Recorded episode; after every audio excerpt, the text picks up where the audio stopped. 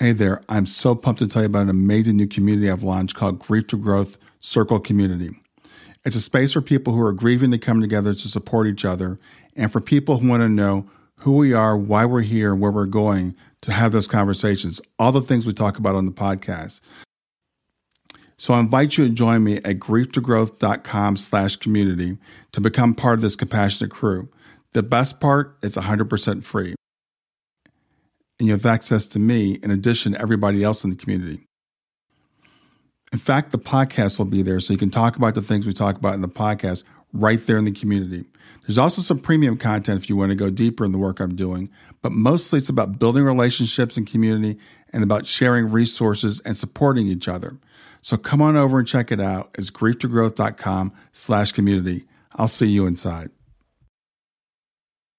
Hey there, I wanted to let you know this episode is, first of all, it's pretty long. So you might want to divide it up into two or even three parts, but it's also very dense. There's a lot of information here, a lot of good stuff to get out of it, a lot of good lessons, but it also has some disturbing themes such as murder and sexual assault. So it may be uh, activating to some people. So I wanted to give you that warning up front. I think it is well worth it to go through the lessons that Ana Christina has for us. It's an incredible encounter that she had with death, with what she calls the Holy Spirit, and what she tells us about the afterlife. But I wanted to give you that warning up front and also let you know it's a little bit longer than usual. So go ahead and divide it up into different parts if you like.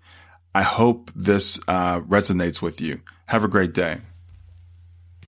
Hey, everybody, this is Brian back with another episode of Grief to Growth. Today, I'm honored to be joined by a woman whose story is really remarkable and harrowing. Uh, her name is Ana Christina. She's a gifted speaker, she's a storyteller, and she's a former CFO. Her life took an unimaginable turn when she was left dead by, by someone she loved, an experience that she describes in her deeply moving book, My Sweet Encounter with Death. Now, her book is not just a testament to her resilience and her spirit, but it's also a tribute to all the souls who were silenced too soon. She dedicates it to those people whose stories were left unheard. Ana's experience has been a journey of love, of heartache, and betrayal, but it's also a story of profound spiritual encounters and the enduring strength of the human spirit. As we look into her life today, we'll explore topics ranging from her, her marriages, her chilling encounter with death, to her unique experiences of crossing over and coming back to her body. We'll talk about this. I think this promises to be a really compelling, a really emotional and insightful conversation that is going to leave us all with a lot to think about. So, with that, I want to welcome to Grief to Growth, Ana Christina. Thank you, Brian, for having me. Yeah, I'm really looking forward to have this conversation. I appreciate you sharing with us such an, an intimate story. So, if you could start out by telling me about your marriage and, and what happened. Okay, so I'll give you some of the background that led basically to the NDE. Mm-hmm. Um, I was born uh, to a Coptic Christian family in Alexandria, Egypt. And we migrated to Canada when I was about six or seven years old. And then around the age of 10, my father brought us back to Egypt so that we learn about our culture and wanted us to stay there for a few years. Um, I was having trouble with the Arabic language I, because I spoke French and English. So my father hired a tutor, Sam, uh, to help me with this language. Um, and Sam, I ended up falling in love with him hmm. and him the same thing. Um, we, it was about, I was actually only 14. Then my father sent us back to, uh, to Canada. And I remained in contact with Sam through letters. And every time I would visit Egypt, we'd meet behind my parents' back, of course, because Egypt and Coptic, it was very strict. Hmm. Um, around the age of 20, we wanted to get married. So Sam proposed to my father. And as much as my father liked Sam a lot, uh, he said it was going to be over his dead body hmm. because Sam was Muslim. And in Asia, we don't cross marriage. It's like a taboo. And uh, no matter what, you know, I argued with him, we're going to go to Canada. Nobody will know us, all that. It was no, no. And I didn't want to disappoint my father. So I learned that I'm going to have to move on and forget about Sam, which I did. And eventually I came to California and I met Paul. Paul courted me like uh, a gentleman.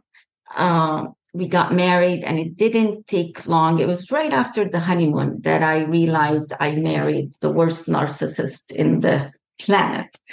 Um, he was just uh, very selfish, life centered around him, um, a miser, I know, just it crushes your soul. Let me say that because mm-hmm. you have listeners who are either still married to one or have encountered one. They crush your soul. It's an emotional um, abuse um, and psychological abuse without them even realizing what they're doing. He was never a temperamental man but he could go on weeks and months without talking to me just because he didn't get his way. And I'm the kind, I'm a very emotional person. Anyway, um, I had, I have two beautiful blessings from Paul, Colleen and um, Andrew and I tried. I stayed in the marriage as long as I could. And again, uh, divorce in the Coptic community is frowned on. So I was trying through counseling, marriage, everything. Pre- we went to every priest and bishop that was in California.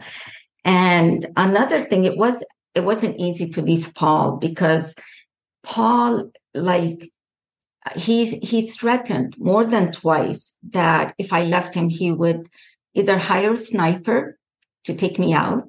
And he literally believed, and he said it in front of people that if you leave me, I'll lose my mind and no judge will hold me accountable for what I'm going to do. It's like, okay. Um, another time he got mad at me and he threatened to slit my throat. And with my blood, he was going to write on the walls what a whore I was. So my kids would grow up knowing what their mother was. So it was very toxic. And, um, but finally, I was able to hire a good lawyer who got me a restraining order. And Paul was um, to leave the house. And I thought, okay, finally, I get to raise my kids and have some peace and harmony, and I can give them the love and attention they deserve. Mm-hmm. And that's what I wanted to do devote my life to them, my work. I was a CFO at that time, and I didn't have energy to waste it on this kind of toxic relationship. And then out of nowhere, I get a call from Sam. You remember Sam from my childhood? Sure. He kind of dissected California looking for me block by block. It was before, like, I think the internet had just started. And he found me talk, he was in Florida on vacation, talked to me on the phone. We just conversed. I had just become a born again Christian at the time. So I just wanted to vote my life, like I said to my children, never thought I would disappoint Jesus and marry a Muslim.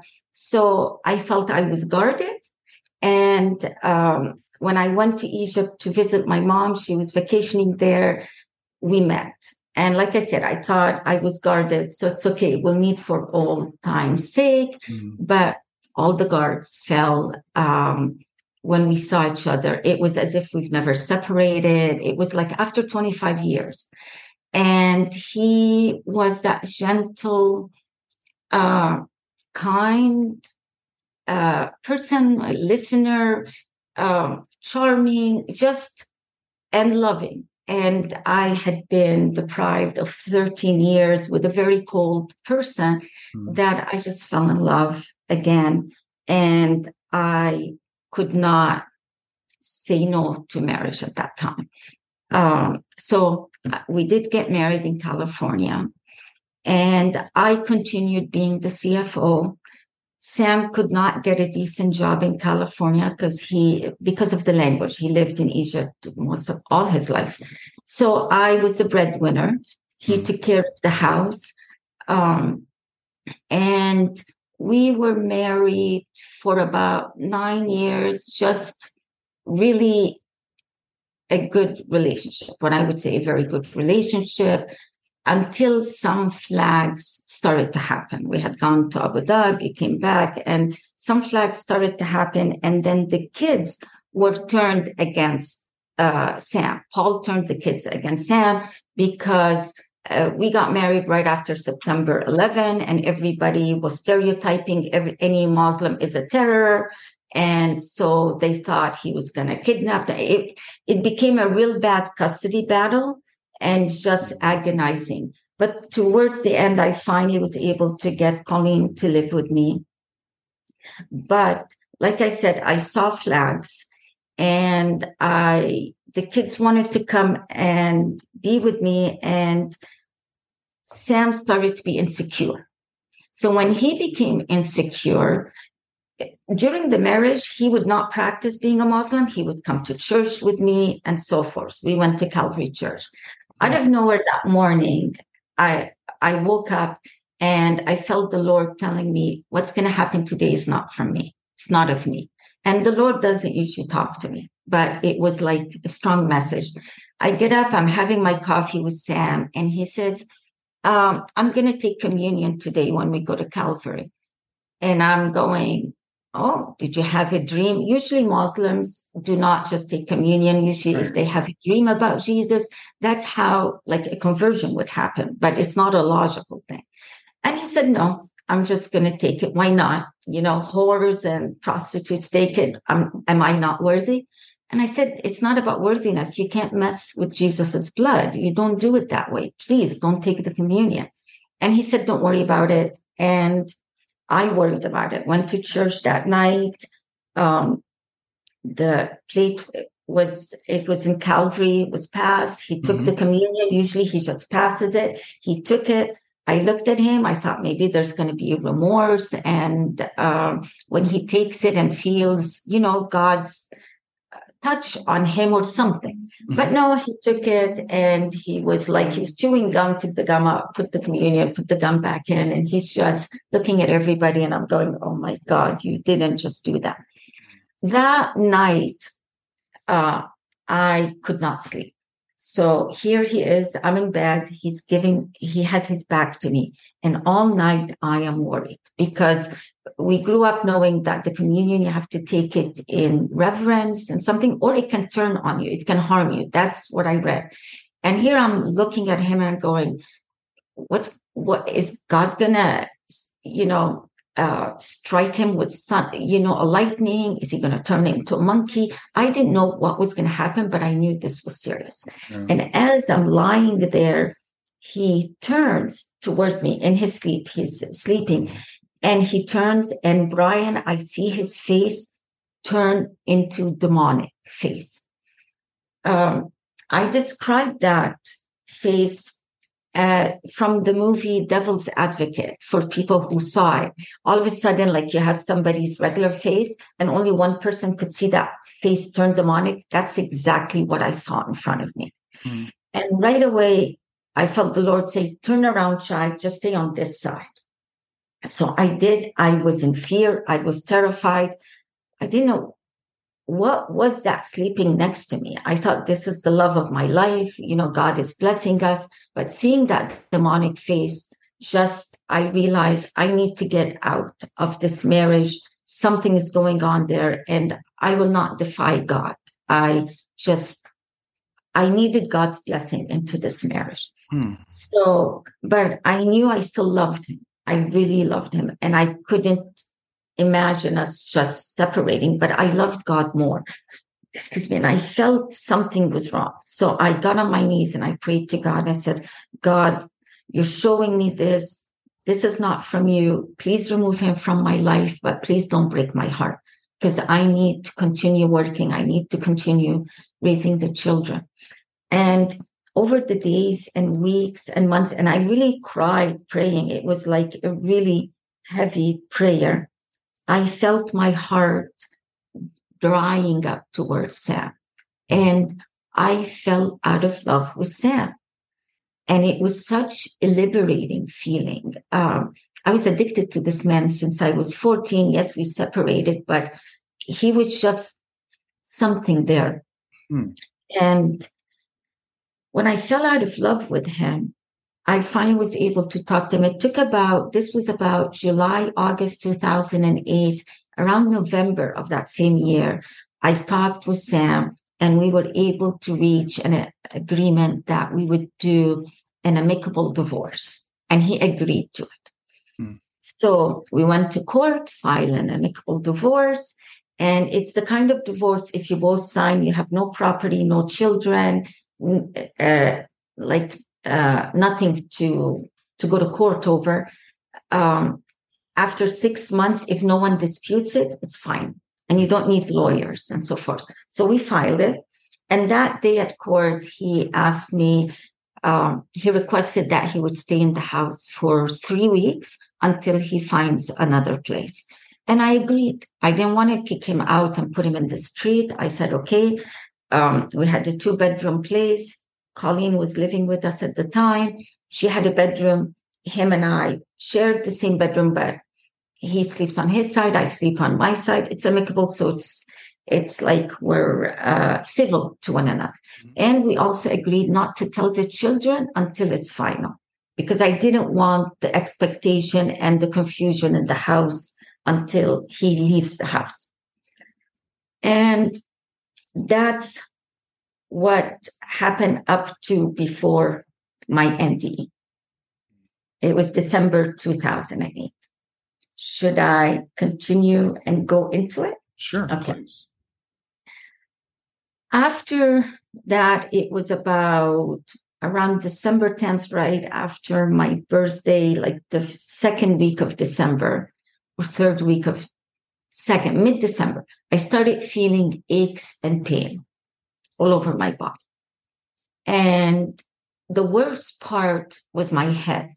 I got this headache that I've never experienced in my life where you just can't move your head. Like I just, even the act of blinking, every time I blinked my eye, the pain was really hard. And I just sat on the couch all day, not moving, not doing anything. And I kept asking Sam, take me to emergency, take me somewhere. This is something is wrong. He finally agreed to take me, but I couldn't take myself. At the time, Colleen was spending Christmas at her dad, so it was just him and I in the house. He mm-hmm. finally took me to uh, urgent care. They didn't run any tests or anything. They assumed I'm coming down with the flu. They said, just take some flu medicine. And they gave me an injection to help with the pain in the head. So the pain went down a little bit and my body, you know, the aches started to, to be manageable a little bit. And then Sam started to give me his blood pressure medicine. I don't have blood pressure, but he started giving it to me and said that will help your headache. And it did. So I started to do that and I was able to get to the point that I can go back to work. It was year end. And as a CFO, that's the worst time of the year. You're closing the books. I had, I was managing two entities and I needed to go to the office. So I was able to control the pain and went to the office. And as I was driving, it was um, January 8th by that time. And as I was driving to the office on the freeway, I get this vision.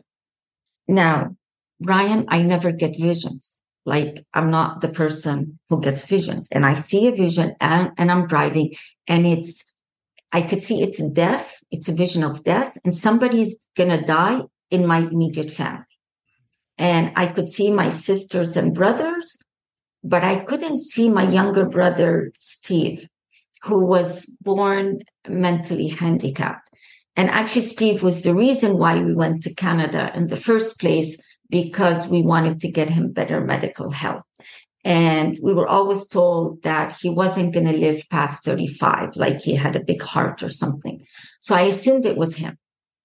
Um, when that happened, I felt it was a warning from God that Steve is going to die and I need to go see him the year prior to that, my mom was very sick, but I was so busy at work. I had a project to, to do. And I, and she kept calling on me, but I couldn't leave. I was the leader of that project and I couldn't leave to go see her. I had to finish the project. Once, once I finished the project, I called her on her birthday to surprise her that I'm coming to see her. And that morning she had gone into a coma, which she never came out of.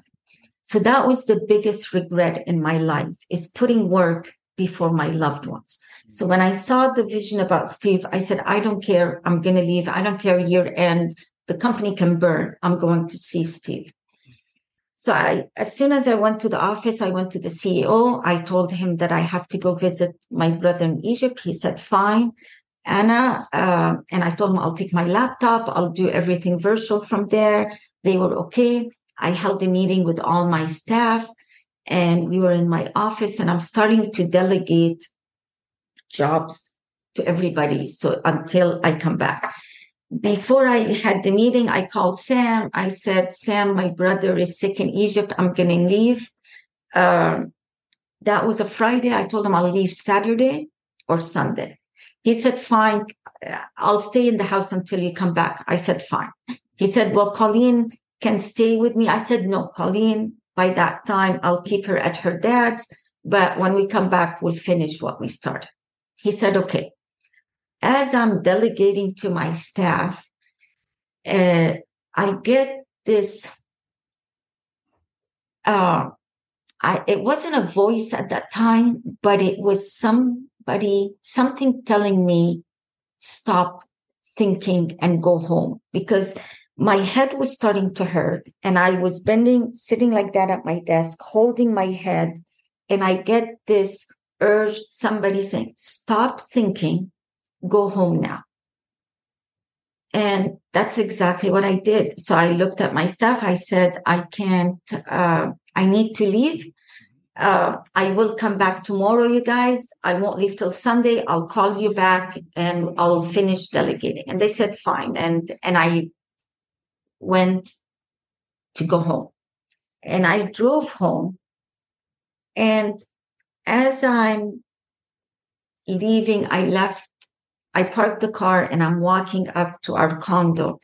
And in that walk, I hear a voice. Now, this time, Brian, it's a voice. It's not like at the office where I felt something is telling me to stop. It was a clear voice in my head as I'm talking to you now. And immediately I recognized it was the Holy Spirit. And until today, I really don't understand how I recognized him right away because I never connected to the Holy Spirit. I always connected to Jesus. I connected to God the Father, but the Holy Spirit, I did not get him. Mm. So because I didn't get him, I ignored him. I, I didn't really understand him. I just thought like in the movies, he's a dove, he comes and goes and, you know, I don't get it. But somehow as he revealed himself right away, and he didn't say, I am the Holy Spirit. It was just right away. I knew it was him. And then he did this like for me to keep my mouth shut. I was not to say or share what was happening right now. So I continued walking, went up to the door, knocked the door. Sam came out and he opened the door and he asked me, Are you leaving tomorrow or the day after? I looked at him and I said, I don't know. I can't think tonight. I will let you know tomorrow what, what I decided to do. He said, okay, I'll go uh, warm up dinner for you because he always made dinner for us. And Colleen came out of her room to greet me. Hi, mom. How was your day? And I said, I'm not sure yet. And she goes, okay, mom, love you. And she ran, into her room. She was 14 and teenagers are always in the room. So she went back. I went to change. As soon as I get home, I usually just change into comfortable clothes. I went and I came out to the dining area where there's the kitchen and the living room. And Sam had a plate for me prepared where it was rice and uh, green bean casserole, French bean casserole that he makes with meat. It's one of my favorite Egyptian dishes. It's that French bean casserole with the rice. And I stood there at the counter looking at the plate and I didn't have an appetite. So I scooped off the French bean casserole because it had a sauce and with, I just, I couldn't eat that. But then I was looking at my rice and wondering how am I even going to eat that? It looked too dry and without an appetite. I and I stood there and the fridge is behind me and the counter is here. And I'm contemplating, should I put this back? Will I be able to eat it? And the Holy Spirit goes, turn around, child, and open the fridge and get the plain yogurt and put it on your rice. And I'm going, come again? Like, you care about the yogurt I put on my rice? And he said, Child, I care. I mean, every little detail of your life. And as soon as he said that, Brian, I was taken back. I felt so ashamed. First, to be honest with you, I felt embarrassed because I said, Oh my God, he's in the shower room with me. That was the first thought. Then I I was heavy. Like it was like I was ashamed that here is this being mm. that's with me in every little detail of my life. And I didn't even know about it. I ignored I, I didn't acknowledge him. Nothing. And here I am. I don't know why he's revealing himself to me now. I don't really know what's happening what's happening. I can't speak about it. I can't tell now the whole world, wait a second, there's a being that's in every little detail of our life. I can't speak. And I'm 48 and I missed out on him. That was the shame I was in. But then I listened to him. I turned around and took in Egypt, we love, and especially me, I love eating my rice with plain yogurt. That's a tradition we do. It hmm. just makes the rice so tasty. So I did turn around, bring the yogurt, put it on my plate, and I went, sat down, started eating. Him and I are still communicating. He's there with me. And I remember he started, he cracked a joke. Like he had the most beautiful sense of humor. I just can't remember the joke. I just, and I started giggling as I'm eating and I, I laughed at his joke. And I remember Sam sitting, it was an L shaped couch, and he's looking at me and he said, Did you stop on the way home for a drink? Or like, I don't usually giggle when I'm sitting quiet, but I didn't even want to respond to him. I didn't want to break that communication with the Holy Spirit. And I finished my plate, put my dish in the sink, and I said goodnight to Sam. And I said goodnight to Colleen and I went into my room. I felt it was time to go sleep, mm-hmm. brush my teeth, and was still wondering what is happening. Why is he talking to me? And I go and lie down on my bed, and he says, Child, it's not your brother, it's you.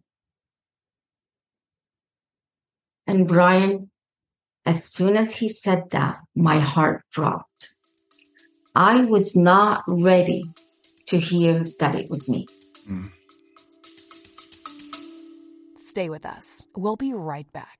Hey there, I'm testing out a new feature. I'd love to get your feedback on it. It's called Fan Mail, and you can send me a message right from the show notes of the podcast. So look for the link that says send me a text. You can ask a question for a future podcast. You can suggest a guest or just give me any feedback you want. Just remember, it is one way. I can't text you back, and I will not have your name, your email address, or your phone number unless you include it in the message. Let me know what you think. Uh, I always say that I don't think anybody is ready to hear that we're going to die. We I went to bed assuming I'm going to wake up in the morning. We all do. We we don't think, what if I die in my? St-? We don't we don't plan it that way. Um, and it was heavy. The heaviest thing was that Colleen is going to wake up and find her mother dead. That broke my heart. Mm. I, I just, it just, that's just such a hard thing to go through. And I ached for her and for the kids. You know, I had just gotten them back. And, um, and I, as I'm accepting this reality, what he told me, he reminded me of a dream I had several years, like three years prior. And in that dream, I dreamt of Jesus, and I usually don't dream of Jesus, but I remember that dream. It was Jesus and Colleen and Andrew, and the three of us were walking down, uh, walking in meadows, and we each had our arm wrapped around his waist, and we're laughing. And he had his arm one around Colleen and one around Andrew, and they're walking, and I'm with them. And I remember walking up in the waking up in the morning, wondering how did we not uh, trip on each other's feet. The three of us were had our arms around him, and I didn't get it. But that night I got it. It was I will always be with them in spirit, mm. but he's got my children. And when I when he reminded me of that and he assured me of that, I was able to relax and and accept that I was going to die because he's got them. So mm there's nothing for me to worry about. So I said, okay, I can do this. He said, child, don't worry. You're going to go on a journey and you'll be back to be my ambassador. And as soon as he said that, oh my goodness, the weight really lifted up. It was like, okay, I, I really can do this. This, this sounds great. Uh, and I said, okay, what do you need me to do? Here I am, like the ambassador of the. um, he said, child, I need you to stop thinking. And here I'm an analytical person that keeps yeah. thinking of everything. And I said, okay, I can do that. He goes, yeah, stop thinking, child. And I tried to stop thinking. And it was the hardest thing to do is to stop that mind of ours because my mind races everywhere.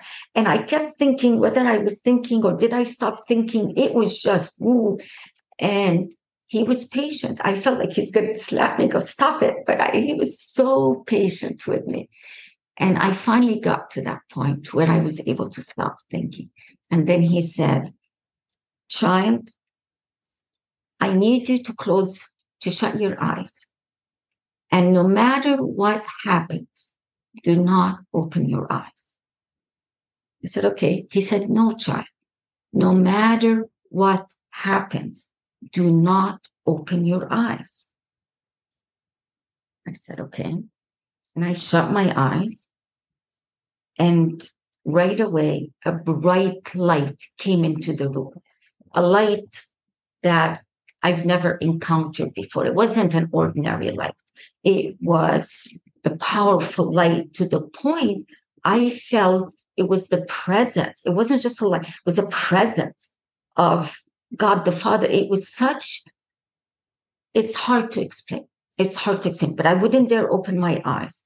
And then right away, the window to my right started shaking, like there was an earthquake just in my bedroom, and the window started shaking. And then my heart started palpitating slowly and it started pounding. And then as it got stronger, the, the pounding, I got scared. And as soon as I got scared, the whole process shut down.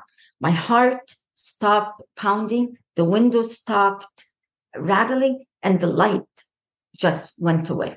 Hmm. And I'm lying there and I'm going, shoot, I screwed up my death.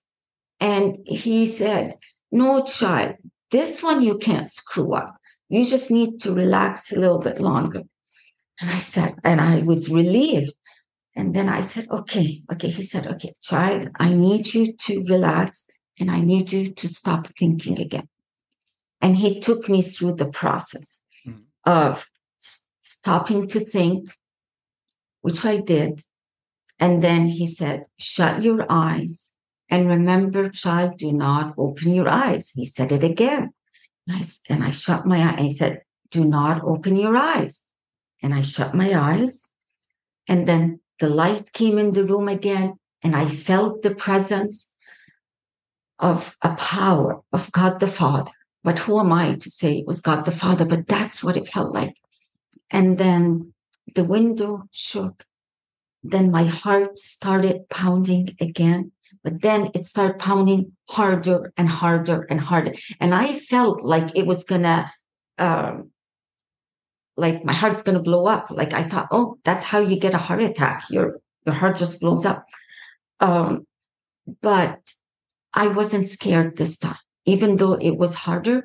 But I wasn't scared. I was at peace with it, and I didn't shut the process down. I went through it all, and then everything slowly, my heart stopped pounding, everything, the light went away, everything was quiet. And then he said, The next step, child, is an annoyance. I said, Okay. He said, Child, it's an annoyance. Please remember, it's only an annoyance. I said, Okay. And right away, I felt a whoosh of pain that came, but it was more in my legs. Like I felt my legs. The pain was like as if somebody took a sledgehammer and was breaking my bones. And he kept saying, Child, it's an annoyance. Child, it's an annoyance. It will pass. And because he was saying that and coaching me step by step, I didn't concentrate on the pain of what was happening to my legs and my nervous system. I was concentrating on him telling me, it's an annoyance, child. It's an annoyance. And I kept concentrating on him and his glory that it didn't matter. And I was able to tolerate that pain. And it wasn't as what it was in the very beginning. It was just, I could tolerate it. And now, mind you, Brian, I have fibromyalgia. So my pain tolerance is like, I have no tolerance for pain. And I didn't scream. I didn't do anything. The door is open and no one could hear what's going on in here. And he kept saying, It's an annoyance, child. It will pass. And it did. And suddenly the pain went away and I was relieved. And I couldn't feel my legs. I couldn't feel the pain, but I couldn't now, I couldn't feel my legs. I couldn't feel my head to my toes. I, I felt nothing. And I laid there and I asked him, Am I paralyzed? And he said, Yes, child, you are. And I said, No.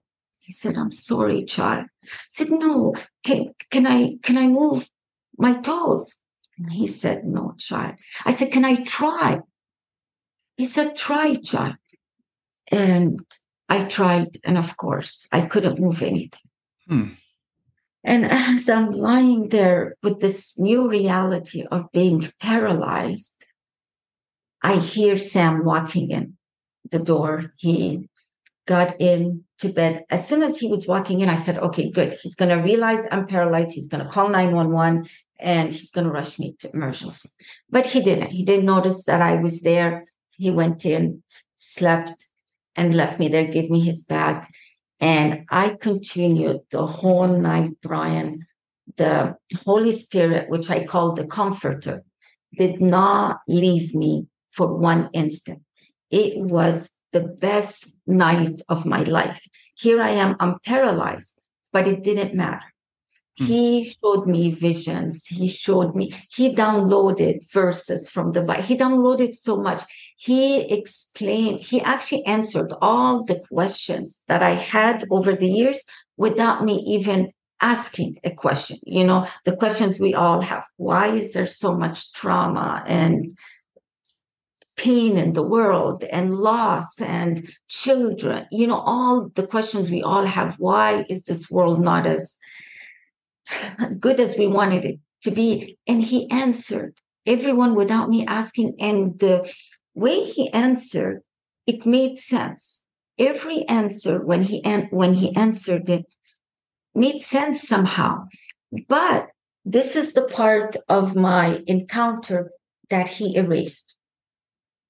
He erased those answers as if, or I know that these answers were supposed to be mysteries and not for me to share with anyone. We will all get these answers probably on our deathbed hmm. when we to the other side. But it was the only part, his joke and uh, these answers. I don't remember them at all. And then in the middle of the night, I needed to go to the restroom and I tried to get up. I forgot that I was paralyzed. And then I couldn't move. And I said, I need to go. And he said, Go. And I said, Go. He said, Go.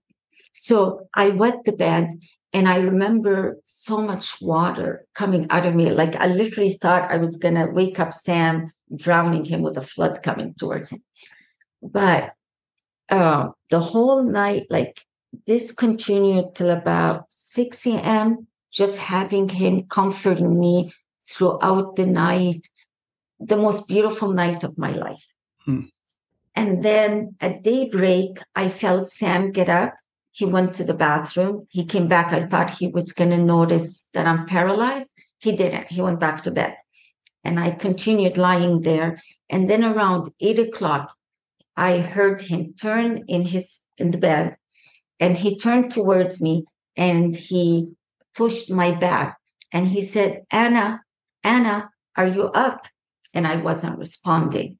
So he turned me on my back and he came over me looking at me. He uh, opened an eyelid, and when he opened, I could see his face in front of me, and he let it go. Then he opened the other eyelid and let it go.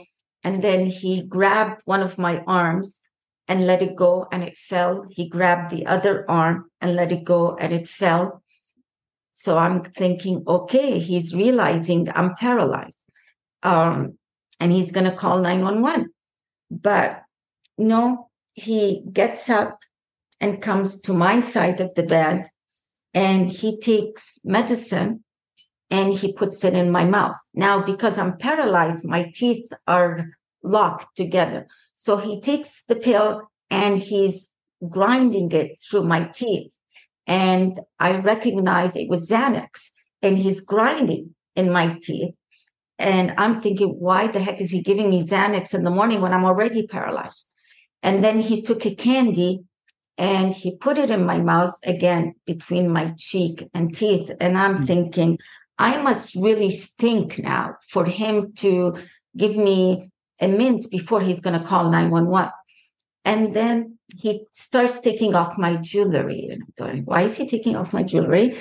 And then I'm going, well, maybe so that I don't lose it in the hospital. And he puts it away. And then he comes on my body and he touches the wet clothes and he goes, You wet yourself. Let's get you out of these wet clothes. And I'm thinking, okay, he's nice. He's going to change me before he calls 911. But then he gets on top of me and he rapes me. And as he's raping me, I am just so confused as to what is happening. I am limb. Like, who does that to a paralyzed body? And I, I all I could think of, you know, I'm married to a dog. I, I just didn't understand at that point what was going on. And then when he was done, he got up and went into the shower and left me in the middle of the bed. And then he came back when he was done, and I could hear that he was um, filling the bathtub for me. And he came on my side and he started carrying me or trying to carry me off the bed. And as he's carrying me off the bed, excuse me, he drops me on the floor. And as and he goes, I can't carry you. And I fall on the floor, crumble to my side, all naked. And for once, I was thankful that I was chubby and that he couldn't carry me because I really didn't know what was he going to do with me. And he left me there. And ran outside the door because at that point, Colleen woke up and we could hear her TV. As soon as she woke up, it was a Saturday and she had her TV on. So he ran out to catch her. And I found out from Colleen later that he told her, Mom is sad, crying over, Mom is sad over Steve, her brother, and she took several Xanaxes and she doesn't want to be disturbed. So Colleen didn't come or say good morning or interrupt or come into the room and went to her bedroom. Excuse me. Hmm. And then he came in. And as I'm laying there, I feel this ice cold water running over my body. He had, I don't know what he was pouring from, but he was pouring water slowly all the way. And as it was uh, pouring on me, it put my body in shock. And it felt like nails and needles all over my body. And it was torturing. And the comforter at this point is saying, It's an annoyance, child. It's an annoyance. And as he says, it's an annoyance, I'm able to endure while I'm in shock. But right away, I see a vision of Jesus's hand, right? Like I'm on the floor and it's Jesus's hand on the floor. I don't see anything else but his hand. And with the nail piercing, they're piercing the nail in his hand.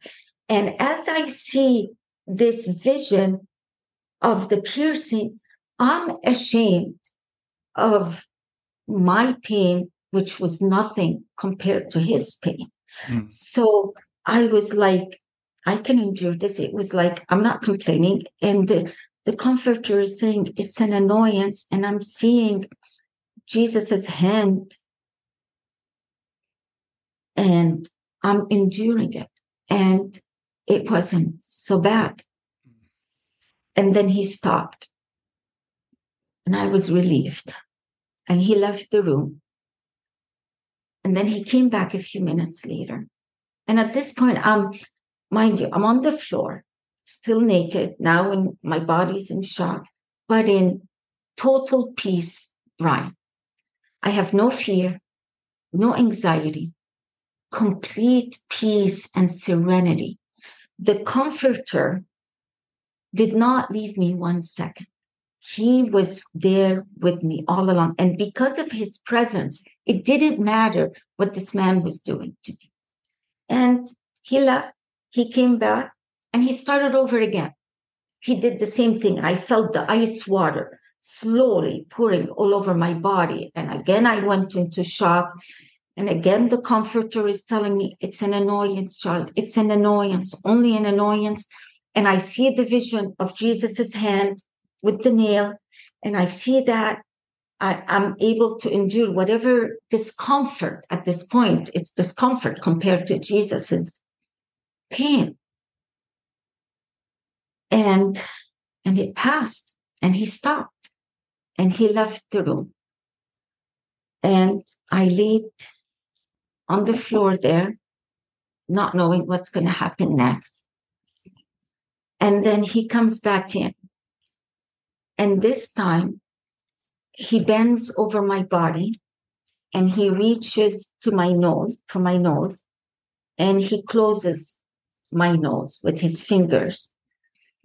And he holds it tight. And because my teeth are clenched, I, I, I can't breathe now. But then suddenly I went, ah! and as soon as I uh, breathed for air, like it was a reflex, he let go. And he let go and ran outside of the room. And this is when it hit me. And I remembered my million dollar life insurance that I, he was the beneficiary of half a million. And I had forgotten to take him off when we filed for the divorce. I forgot all about it. And it made sense that, okay, that's why he's not calling 911 he left, he came back, and he does the same thing again. He bends down, holds my nose. He reaches for my nose and holds it tight. And then I do the same thing. My nose, my mouth opens up and I go, and right away he gets startled again and he runs out of the room and leaves me lying there in peace, not knowing what's going to happen, but obviously something bad is happening. He comes back again the third time and he steps over my body, reaches for my nose, but this time he puts his three hands over my mouth and he covers them and he's not pushing hard. It was like a gentle, you know, over my mouth. And I knew this was it because I couldn't breathe. My mouth couldn't open and my lungs started collapsing. And I knew that was it. I'm not, I'm not going to get out of this one.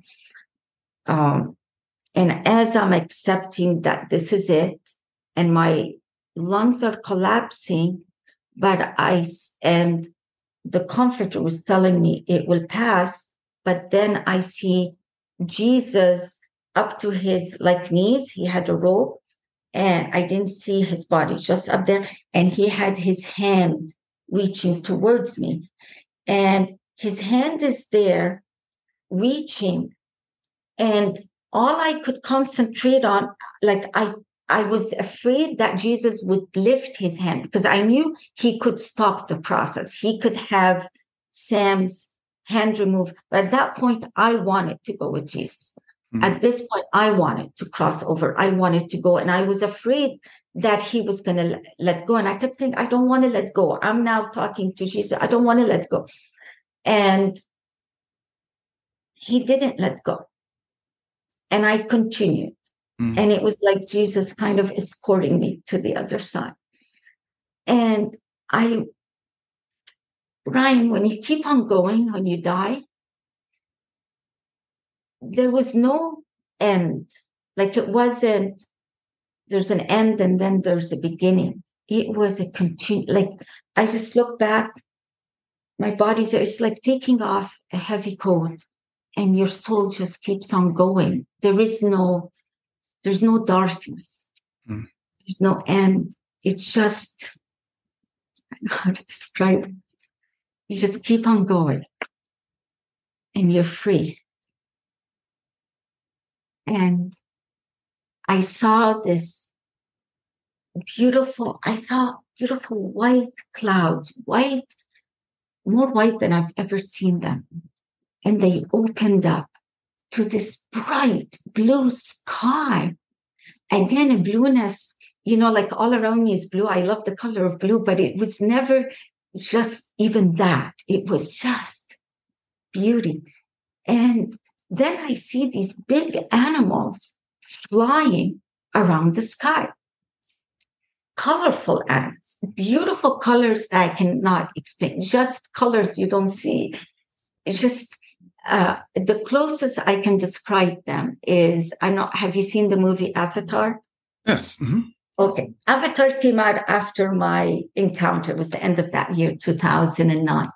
And when I saw that movie and I saw these big animals with the colors, I thought somebody had a near death and saw these animals on the other side. They weren't dragons, they're just large flying animals and the colors. And then I got to like a meadow with a lot of greenery and I'm I guess I'm looking from my eyes there. And at the end, I could see the, they're running around preparing for a banquet, a wedding. And I could see a bride, but she was giving me her back. Mm-hmm. Sorry, my mouth is dry. So I didn't know who that bride was. I thought, is that me? Because in scripture or in church or in Christianity, say when we die, we become the brides of Jesus. So I thought, oh, mm-hmm. it must be me, but I wasn't sure. So I wanted to go and look at her, but I couldn't get to her. I don't know what, I couldn't get in front of her to see who she was. And then I found myself going indoors. into a hallway. And I'm walking in a hallway, and it was a big hallway. And I come across a chair, somebody like it was a majestic chair. And somebody, there was a lady in it, but I couldn't see who she was. I couldn't see anything because she had a veil, excuse me, from the top of the chair. It was covering like the chair and all and her. Mm-hmm. And I'm trying to see who it is, and I couldn't get it. So there was somebody there, and I said, Who is she? And he said, She's the blessed of all. I said, Okay. And I just keep on walking. And I come to a hallway, at the end of the hallway, and I come to a door. And at that door, I see a body of light. And it was my mother. And she did not have any features. It was just a body of light. At her, um, she was like five feet tall. It was her same, you know, height. Mm-hmm. But right away, I recognized it was my mom. Like uh, we always say, how are we going to know each other on the other side? You're going to know each other. Like we recognize, souls recognize each other. And it was my mom. I didn't, I don't remember hugging, don't remember how we were communicating, but she took me in and we walked in and I saw coming down towards us Nadia, my sister. If she was another body of light. And seeing Nadia in heaven was the most beautiful thing ever. Because Nadia had committed suicide when she was 35. And I always wondered where she was. I knew she wanted to go be with dad and Jesus, but the church tells you that they go to hell. It's an act of murder. It's not true. She was there. She was beautiful. And she took me and we went in a room. It was just me and her. And now I'm just full of joy. I'm so full of joy. It's so overwhelming. I couldn't contain it. I couldn't contain it. So I started complaining. Look how stupid. I'm complaining about the amount of joy that I have and I didn't know what to do with it. And I'm telling Nadia, I don't know what to do. It's too much for me. It's just too much. And and she looks at me and she goes, Ana, with Jesus, it just keeps on getting better. I go, it can't. That is just, it was at, you know, you get to a climax and you think you're at the end. And, you know, in life, we have ups and downs. This was an up, up. It, it just, there's no down. Mm-hmm. It just, it's like a utopia. It just keeps on getting, it's just amazing. And we walked back out and we came to an open area where I saw my mom again. But this time she had dad with him, with her. And dad was standing there. And he was another body of light. My father had been killed in a car accident when I was 22. And boy, did I grieve over him. It was a head to head collision with a big 18 wheeler. Mm. It was horrible. And he was sitting in the front, his driver and him got killed. And I could never have closure. Every time I remember how he must have been hurt and his head, like, you know, how you relive it and you repicture yes. things mm-hmm.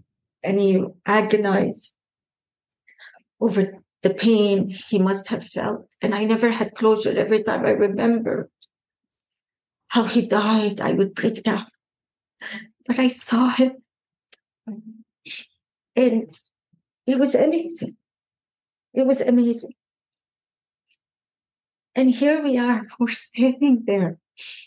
I'm standing with, with them and we're communicating without talking. And I'm just in awe. And then Nadia says, hurry up, let's go. We have a banquet with Jesus. And I'm going, what did you just say? A banquet with, like, she said it so casually. Mm-hmm. It was like next door neighbor kind of thing. I'm sorry, Brian. I'm, I have to put him in. My mouth got dry. No, I understand. Stay with us. We'll be right back. Hi there. I'm really excited to tell you about my latest ebook. It's four lessons that you can learn from the near death experience without going through all the trouble of dying to learn them. I've been studying NDEs for several years now. I am completely convinced that not only are they 100% real, but that there's some very universal wisdom that we can get from the near death experience. And I've distilled that down in this book into four short lessons. And I've also given you all the reasons why I believe that NDEs are absolutely real. So go to www.grieftogrowth.com slash NDE lessons to pick it up for free www.grief, the number two growth.com slash NDE lessons. I hope you enjoy it. And I couldn't believe that we're just going to go have this evening with Jesus. And they left, and somehow I didn't fall. I don't know why. I missed it. But I kept on going somewhere else. I found myself in a room and I entered that room, and at the end of that room, there was a figure, but it wasn't a body of light. It was an actual body that I recognized. And it was the late uh, Coptic Pope, Kyrillos, the 166, I'm so bad, um, who had died like in the 60s, but was such a sweetheart, a humble, just loving, precious man. And here he is. I I read like I could see his body, but I remember his hair. He didn't much. He didn't have a lot of hair. I felt like he's pulling his hair, worried about the Coptic church. That's the impression I get. And as I'm walking in, he's going, "Where have you been, child? Where have you been?" And I'm going. He's talking to me, and I and I said, um, um, I've been going to Calvary because I had stopped going to the Coptic church because I married the Muslim. So, of course, we weren't accepted in the Coptic church. So I went to Calvary. Hmm. And and he goes, Hi, child, why? And I said, Well, I, I didn't find, you know, much kindness and acceptance. You know, like I didn't find the compassion I needed, I guess. Mm-hmm. And he said, Child, what is your name? I felt it was like a rhetorical question. And I told him my name in Egyptian, which is not Ana Christina. Ana Christina is my pen name. And my Egyptian name means compassion. And he, he said, Child, you are what we're looking for. Hurry up, child. There's no time. Hurry up, child. Hurry up, child. And he started pushing me out and he kicked me out. And I found, found myself going out of there, him telling me there's not enough time. There's not enough time. And I walk out of there and I'm rushed back in that hallway. I go by that chair again, the majestic chair, but this time the lady's not in it. It's empty, like, but I could see the veil on the chair. And then I asked somebody, what happened? Where did she go? And they said she's running an errand. And I'm going to my mind, oh boy, they have errands up there too. It's like, where did she go? Mm-hmm. But I kept on running. they kicked me out.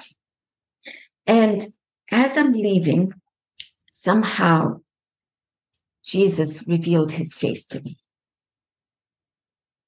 And Brian, it was a face that was starting to be revealed. Like it wasn't like, ah, it was like he revealed it slowly. It was like just slowly I could see his forehead, his eyes, his nose. His nose. And I remember it took a long time to reveal the nose. He had a long nose. And in my mind, I'm going, I'm stereotyping, I'm going, he's Jewish. And it's like, and then he reveals his face and his face to my like it was glory. It was beautiful, but it wasn't the pretty boy I'm used to. I shouldn't say pretty boy, that handsome. Uh. Yeah, he wasn't the picture of Jesus that I grew up watching, Jesus of Nazareth with the blue eyes and just the handsome. Right. He wasn't. He was more. I watched a movie recently. It's called The Book of John, something like that. And they had a more Middle Eastern looking man, not handsome, not ugly, but just uh, Mediterranean looking olive skin, mm-hmm. rugged. He was more rugged looking. Mm-hmm. And as I'm absorbing all this in my mind, I'm feeling, I could tell, like I'm going, you're not, I'm thinking he's not as handsome as I thought he was, but I knew he could read my mind. And I, I don't want to hurt his feelings. So I'm like, and he's just a sweetheart. He's just smiling. But his glory was just, um, and it made sense to me later on about Jesus not being so handsome. I remember I couldn't handle any movie that did not depict Jesus as handsome. Even when I saw The Passion, the Jesus and the Passion, you know, got messed up, and I couldn't relate to him. But now I can actually, because um, if Jesus was that handsome, 2000 years ago, I think all these vulnerable women would fall in love with him rather than fall in, fall in love with the glory and who he is. So it made sense that he wasn't what we're used to. And then I found myself on looking down on the freeway. And it was the Y, the 405 and the 5 here in California. We call it the Y and it was so dry looking compared to where I was. And then I found myself in my bedroom looking down. And at that point, Sam picked my body up and I was next to him in bed. And he had me in bed and he had his arm wrapped like on me. And he's sitting there as if, you know, he's mourning me, I guess, after killing me. And, but as soon as I got back into my body, I jumped out. I couldn't handle that he was touching me. I jumped out of his arms and I stood in front of him. I was still naked and I stood there and I looked at him and he's looking at me. And I keep saying, I wish I had a camera to capture the look on this man's face after killing me. And now I'm standing in front of him. And like the uh, ambulance said, I was as strong as a horse looking at him. And that was it. I really thought I came back to to maybe say goodbye to Colleen and maybe drive, you know, mess up with Sam a little bit. I didn't know why I came back, but I was standing there and it was a wonderful journey. But what happened afterwards was just so chaotic. Yeah. Wow. Wow. That that is an incredible journey. Um, thank you for for sharing that. And, there, and there's so many lessons in there. Um, so I, I want to unpack some of that before we go on to what happened afterwards. You, you know, you talked about seeing your sister who had taken her life. And I know that is a big fear for a lot of people, especially people in the church, because we're told that's a mortal sin and that those people aren't in heaven. So it sounds like you were surprised to see your sister, or relieved, maybe would be a better word. Yeah, I was surprised to see her because, like you said, for what we were told, like they, um, I, I don't think they even wanted to pray on her body because it was like she murdered herself. It's a sin. Mm-hmm. And um, I didn't know where she was. I always wondered. But when I saw her in heaven, it was just a confirmation that our Father in heaven is just a compassionate being. He's he understands. Like people who commit suicide are not doing it out of murder. They're in a deep depression. They're down. They are hurting. And I've been in deep depression and I know what it means to hurt from that depression. It's it's like you're living in a nightmare and there's no pill that would take that brokenness away and that depression. It hurts. It's mm-hmm. like sometimes I used to think, I wish it was my foot hurting me. I can take a painkiller. When you're in a deep depression, you you want to stop the pain, and you don't know how else to stop it. Unfortunately, unless somebody helps you, I literally tell people, please take their hands and get them help. They're broken. They need that help. Mm-hmm. But some people have found that that was the answer. They wanted to stop the pain, so they did it, not out of murder, out of brokenness, out of illness, out of mental anguish. Sure. It's a sickness. Sure. It is not an act of sin or murder. That is so wrong. And having her there enjoying heaven was just beautiful. Yeah. Just beautiful. Another thing I, I, want to, to bring out and talk about is um, I work with a lot of parents who have lost children. And we think about the worst possible scenario. Did they die alone? Were they scared? Were they in pain? And I, I want to talk about your experience because I can't imagine too many worse ways to die to be paralyzed to be to be raped to to endure that so what were you and you said it but i want you to reemphasize what it was you felt as you were going through that yeah see that's why and i do get a, a lot of parents who have listened to one of my interviews here or there and they get comfort knowing that their child was not alone we are not alone when we're dying. I am no one special that the comforter came to comfort me. The Holy Spirit was comforting me and would not comfort a child or anybody else. There is no way. And as he's comforting me, it didn't matter the betrayal. It didn't matter what he's doing. It, the body you don't feel that what we think in our mind. Oh my God, they must have done just like I did with my father, because apparently they said I didn't see my father dead, but they said he injured uh, a big hole in his skull. Just thinking of that would torture me. How did that happen? What did he feel? But going through my experience of being tortured and murdered, none of that mattered. The comfort, the, the presence of the Holy Spirit overrides everything. He just takes the edge off everything. His glory, his sweetness, just gentleness, kindness. This body becomes nothing. It, it doesn't matter. You're in so much peace and there's no fear. I did not feel fear. I did not feel anxious. I did not feel alone. I was in full, like when in the Bible they say the Holy Spirit is a comforter, really a comfort that comes around us when we're enduring death. A lot of people have had an NDE and went to the other side, but not too many people talk about what happens while we're dying or if you've been murdered or what happens. And it, it's it's beautiful. Believe it or not, even though this was happening to me, it was the most beautiful encounter of my life. And it wasn't the aftermath that was the beauty. That was just the cherry on top. Just the whole process itself, having him speak to me second by second and coaching me through it all. It was just death is not what we think it is. Death is a beautiful, beautiful encounter.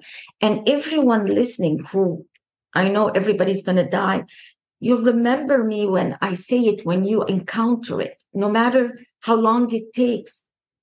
It is, it's an experience that's because we, we can't explain it watching our child or a loved one die, all we see is quietness and death. We don't really see what's really happening.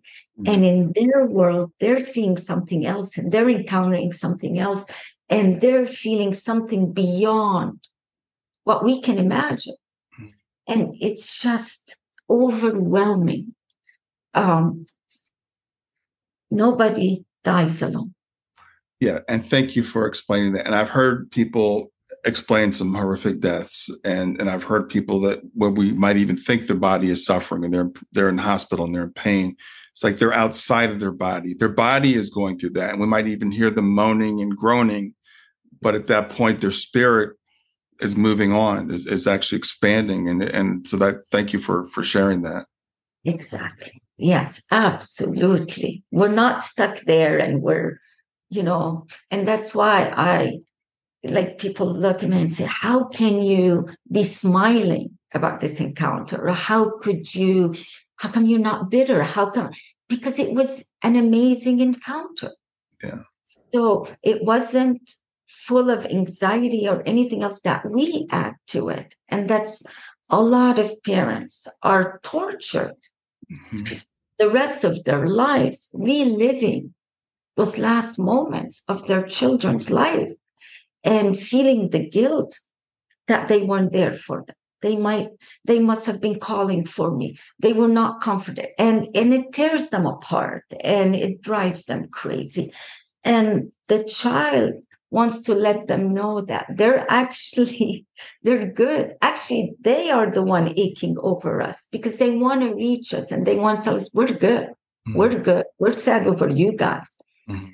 Right. So it's different than what we imagine. It's just, it's amazing what we have coming at the other side and what we're all going to endure in one way or another. It's, um, I'm not saying it's easy to lose anybody. It's the hardest thing ever, but it's not hard on them. It's hard on us, right. the ones left behind. Right. We are the ones grieving and aching because we miss them. But they are definitely they're in a different zone. They're they're good.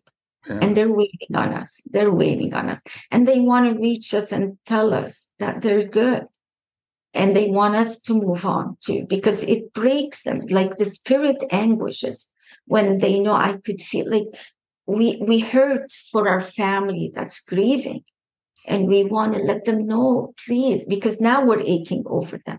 But we want them to keep on going because we're waiting for them. Yeah. Yeah. Thank you. That's that's a very important message. So when you it didn't sound like there was any negotiation about you coming back. You were ready to go. You're ready to have the banquet. How did you feel when you found yourself coming back and looking down at your body and then you're here? I know. Yeah it was i wasn't planning on that. And and that's why when i came back i thought i'm just coming temporary i thought mm. i'm just coming. God is giving me another opportunity to hug and kiss my daughter. And then literally i thought i was going to drive sam crazy a little bit. And that was it. I didn't realize i was coming to stay. Mm. uh, it, it didn't hit me till after a while but i just thought it was temporary. Um so i wasn't like it wasn't like shucks why am I here? No, I was happy to come back and uh, okay. be able yeah. to enjoy my kids again. So, so I the- didn't. Sorry, I didn't get upset that I left. I actually I felt blessed that I saw what's waiting for me, oh. but came back and got to live life knowing what I know. Yeah, and um, you live life in a different way. And so I'm I, I have to ask this question. Um, I assume did Sam face any consequences for what he did, or whatever? What happened with that? Um, when I came back, I came back, like I said, as strong as a horse. So mm-hmm. there were no signs of abuse. There was no signs of paralysis. There was no signs of anything. Mm. And he and the kids themselves didn't believe that he tried to kill me because all they saw is this man loved their mother. Mm-hmm. And when the police came, they were all shaking their heads like my, he told them I was having a nervous breakdown because I'm overworking. And the police didn't know what to believe. I couldn't find the divorce paper. I was trying to tell them, we filed a divorce. He tried to kill me. He uh, hid the divorce papers. I couldn't show them that. So, believe it or not, uh, first they wanted to leave me with with him, And then I said, no. And they said, okay, we can take you to hospital. I said, take me, just get me out of here. And then in the hospital, they, he told the story of this, you know, he's a, a, perfect sociopath, brilliant sociopath. So he was the sad husband. He showed up in the hostel with a suit and dressed like that. And I'm the crazy woman with the hair full of urine and uh, frizzy and gray and all that.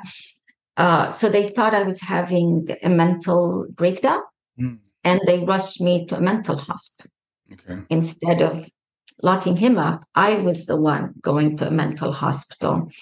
And, um, and then, but it was actually my experience in the mental hospital was needed. I loved it. It was really, I, I, I saw a lot of stuff that I needed to see there. Um, what happens our system is so broken. It just breaks my heart.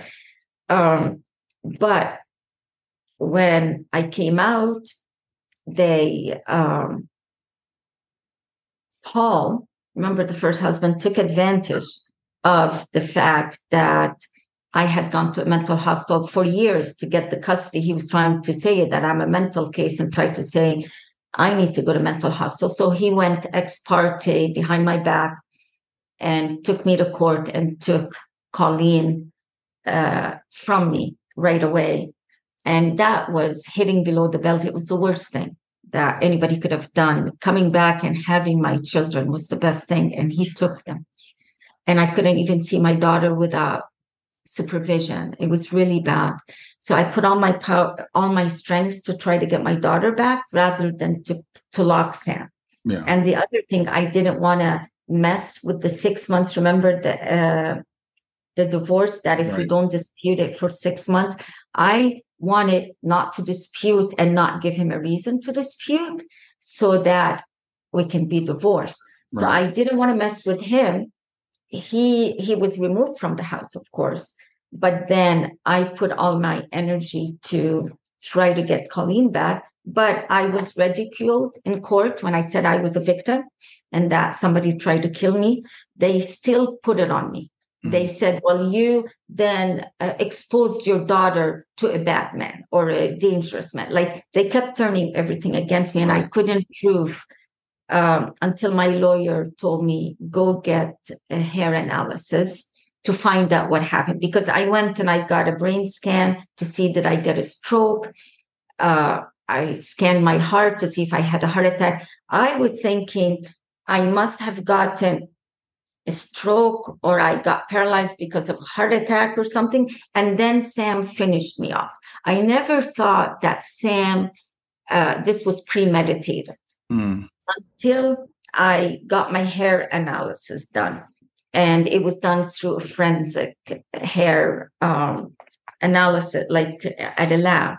Mm-hmm. And I want to, can I read you? Do you have time? I read you quickly what my hair. Yeah, please. Mm-hmm. Found uh, the cause of what happened to me. They said, I've received lab reports which indicate very high amounts of, that's the doctor writing this. Um, high amounts of several heavy metals on her hair analysis consistent with toxicity, possibly induced by poisoning. These abnormalities include mercury level, which is 60 times the reporting limit, selenium 60 time, 69 times the limit, antimony 49 times the limit, lead 280 times the limit, bismuth 40 times the limit, and most disturbing barium at 2,750 times the limit. And the symptoms she described, which were present at the time of her psychiatric hospitalization in January and thought to be psychotic in nature, were consistent with toxicity due to barium or perhaps mercury.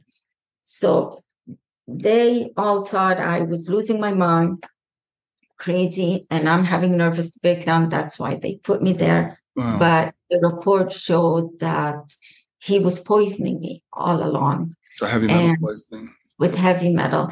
And he must have put, when he found out that I was leaving to Egypt the next day and he didn't have much left, many days left at the house, he needed to finish me off that night. Oh, wow. So he must have put it all in the rice. And and that's why he needed to finish me off that night. And wow. uh, that's what happened. That's what we found out he must have done.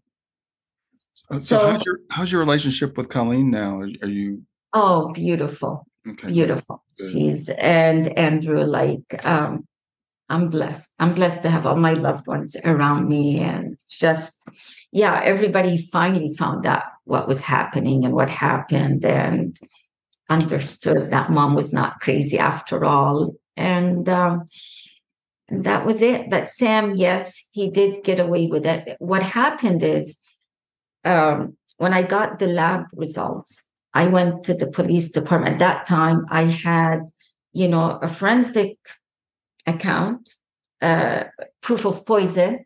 I had a million dollar life insurance, which is a cause, and I went mm-hmm. to the Irvine Police Department, but they didn't want to investigate it. They were. It was weird how uh, a detective called me over the phone and didn't even want to meet with me, and. Uh, asked me if I had a video of him putting the poison in my coffee or somewhere because how could they prove that the toxicity was him doing anything? But I said, you know, at least start questioning, start, you know, investigate. She didn't even want to investigate. But then, Brian, that same year, sorry, I'm changing glasses here. I realized why Irvine didn't even want to open a case. And there was a report in the Orange County, uh, what do you call it, newspaper, June 17, 2009.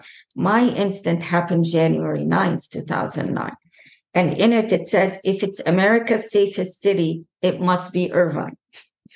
So at that point, Irvine was at a very high, um, I guess, what statistics, safety, whatever and maybe investigating a murder, attempted murder, was going to change their rating. Unfortunately, uh, they didn't even want to investigate, which was really sad. So, so he got away with it, but he's gone. He's uh, out of my life. He went back to Egypt, I know, and he's gone. Yeah. So when the when the the Pope said to you something like we're the you're the one we're waiting for. Do you do you think this happened to you for a reason? Absolutely. Things things happen for reasons. This encounter i i had to, god could have very easily the holy spirit could have said don't eat the rice instead of saying take yogurt put it on your rice. I had to go through my encounter. I had first i believe he needed to open my eyes and get me, you know, for me to see what this man is all about. Like I said, he was that sociopath. He was bleeding me from finances and a lot of stuff I found out later. Mm. Uh, so he needed to open my eyes and get me out of that. Second, um, as far as the Pope and the Coptic Church, I feel, yes, there is uh, a mission for me in the Coptic Church. Mm. Uh, the Coptic church, I learned that that was my root. It's, um, I know every church says this church is the right one. There is no right and wrong. I believe all churches are good. The perfect church will happen when Jesus comes back. But yes, there's some work for me there mm-hmm. that um, I haven't, like I do it very lightly. I haven't seen what he really wants me to do there. Uh, but I do believe that uh, when he said to come back and be my ambassador, and it's more ambassador of the Holy Spirit, you know, like not the ambassador of Jesus, not ambassador of God. Jesus and God the Father have so many ambassadors. I feel the Holy Spirit is missed and we don't talk about him mm. uh, a lot, yet he's in every little detail of our life, whether we acknowledge him or not.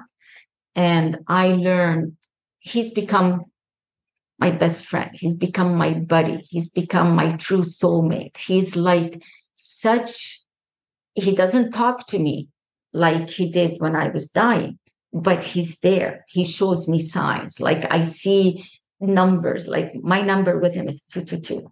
and it's when I see it, he brings it to my attention. It's it's my connection with him.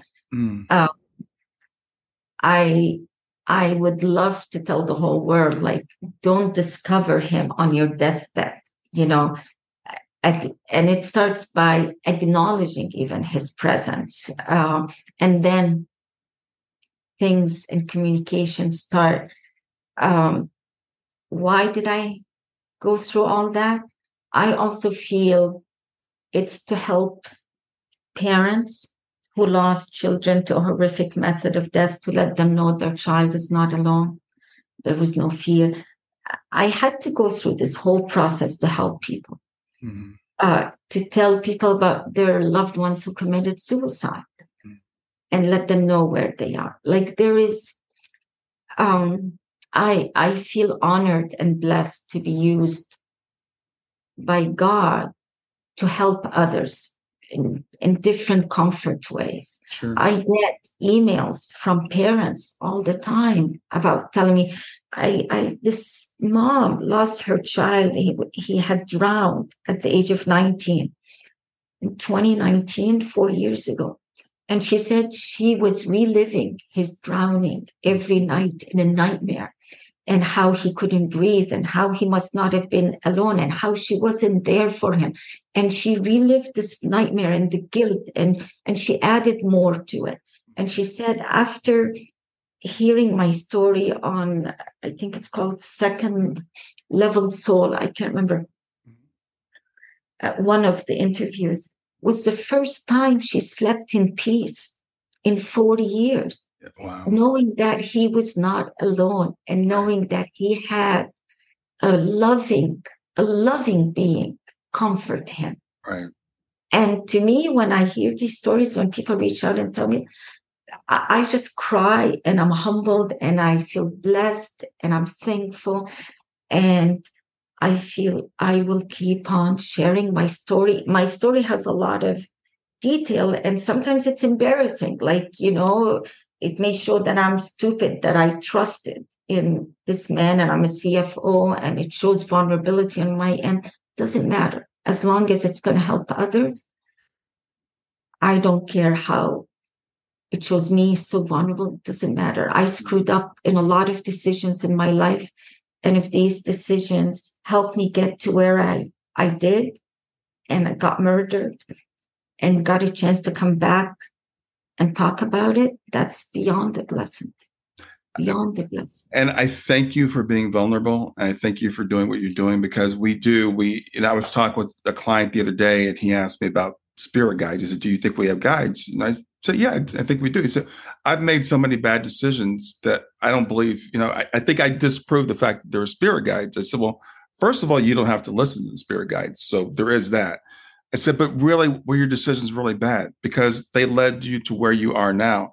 And I tell people, I have no regrets. I've done things other people might consider wrong or people would say were stupid. But if I hadn't done those, I wouldn't be the person I am today. And every decision that you made in your life led you to where you are now, able to be this, this witness that you are. And another thing it tells us is that even though we might be really smart in one part of our life, we're all vulnerable in other parts of our life and you're a caring, loving person. You know, you you could have been cold and, and shut off, but you you know you care about people, and it's hard to recognize narcissists and sociopaths. I think for normal people because we don't want to believe anybody can be that way. I've I've talked to people that have known sociopaths and known narcissists. I'm like, are they really like that? And they're like, yeah, they they really are. And I I have trouble believing that. Yeah, it's it's sad, and back then, Brian, we didn't have the internet like we did. And right. We, I didn't know the word narcissist existed. For right. 13 years with Paul, I thought I was the problem because they make you feel you're the problem. Mm-hmm. You know, it's you. And I didn't know it was a character disorder. I kept hanging in there and hoping marriage counseling and just hoping right. he changed. They don't change. It's a character disorder. Right now, Paul, after a really ugly uh, maybe 20 years of custody battles and problems, we finally now talk in a civil way. Mm. And I've forgiven Paul for all the pain he wow. caused me. Wow. And because I feel sorry for him that he lost so much in his life because of this. Mm-hmm. And and now we're able to talk to talk about the children and it's for the children's sake. Right. And and it's fine. It's fine to forgive the ones who hurt us. You know, I even yeah. forgive Sam, you know, and people don't understand how could you forgive somebody who murdered you with his own hands. Forgiving doesn't mean we love them and we communicate with them. With Sam, I forgave him because I would say he was not worth it to carry that burden of unforgiveness and bitterness. Because when you don't forgive, you carry it. You're mad, you're upset, you're, you know, and he's not worth it. So I lift him up to God. It's up to God to deal with him. It's not for me. I just don't want to hear about him. I don't, you know? Yeah. Uh, and I'm free. That, and that that's another lesson. And I had to ask the question about Sam because I know my listeners and I know people want to know what happened to Sam. What happened? And I, I'm not that that's my place to forgive Sam, but it's like, you know, vengeance is not for us. And and as you said, you're tying yourself to that person when you're really concerned about that. So I think what you did was wise. Let's just get this divorce over with and let it go. And you know, um, Brian, like I tried to get him arrested. I tried, like I was trying so many sure. times during that time. And I remember asking God, why? Why isn't he getting arrested? Like, why is he getting away with it? Right. And I felt at that point, God told me, it wasn't about him, it was about me. It mm. wasn't about, you know, putting shackles on him, it was freeing me from my shackles. Right. And now when I look back and I say, if I had, if he got convicted with an attempted murder, how many years would I, he have got? Five, ten, I don't know how many years. It's been 2009, we're in 23. He would be out right now. Mm-hmm. His life would have been ruined because of me. And he would be out in vengeance, trying to destroy me, destroy my children, hurt me. He could he could do so much. I would be walking, watching my back. Right. Now I don't have to. He's there over there away from me. Yeah. And God will deal with him. And I pray he never hurt anybody else. But I'm free from that. Oh my God, now I heard it. You know, like and a cycle. lot of women go through that. Yeah, you yeah. you broke the cycle. Yeah. Yeah. Yeah. So well, Ana, uh, we've gone way over time, but it's been fascinating talking to you. Thank you for sharing your story in such detail and such richness and so many lessons for all of us in there about forgiveness and and the suicide thing and uh, and and the the process. So I think it's going to. I know it's going to take people a while to, to process this and to really get all the lessons out of it. I, I hope your story gets made into a movie. It's, it would be an awesome movie. So I don't know if you're if you're working on that or not. But um, yeah, there's so much there. Yeah, there's uh, somebody's writing a screenplay right now on it, but others for a movie. But others said this would be a great Netflix episode. Like yeah. uh, it's uh, there's another one that's similar that was on Netflix, and now because in the movie you're shrinking it or like you're summarizing. Right. Like the story has so much twists and and one day, you know, hopefully one day somebody will uh, see to do that because the one that's doing the screenplay can only do a movie. But it's all in God's time. It's His yeah. story. And it's got to be somebody um, that's willing to bring out the spiritual, because you know the, the, the true crime part of it. I know a lot of people are into that. I'm I'm more looking at what's the spiritual lesson here. What's exactly. what's the over what's the message that could that really reach the world. So I hope that happens, and we'll we'll pray for that. Okay, thank you. And, and his- just again, uh-huh. so mention, I forgot, uh, tell people how they can reach you, remind people the name of your book.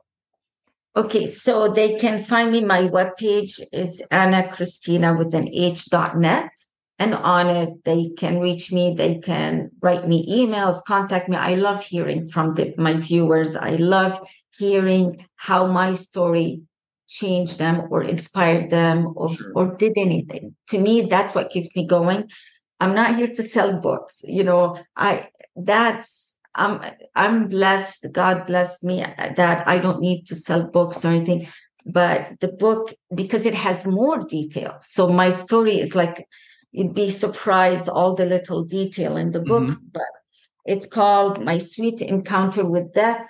Mm-hmm. So they can find it on my webpage if they're able to um, to buy it or they need to know more. But I try in the interview to give as much knowledge, you know, the story. And I appreciate that. And I, and I know you're not here to sell books. For us, those of us written books, we know you don't get rich writing books. Sometimes people oh. think that, the, but the book is it's it's going to be helpful to so many people. I think again, anyone who's lost someone to suicide, anyone who's who's laying awake at night thinking about how their loved ones suffered. Hearing these stories are, are very helpful. I, I remember Dr. Mary Neal talks about her drowning episode and you know people some people think that's the worst possible way to, to die and she did too until she did so i'm learning that you know let's not fear it, it it's going to be okay everything's going to be okay and that's that's the overall lesson so again yeah. thank you so much for being here and uh, have a great rest of your day hey there if you like this episode come on over and talk about it let me know what you liked if you didn't like this episode come on over and talk about it let me know what you didn't like go to grief2growth.com slash community and look for Talk About the Podcast. I'll see you there.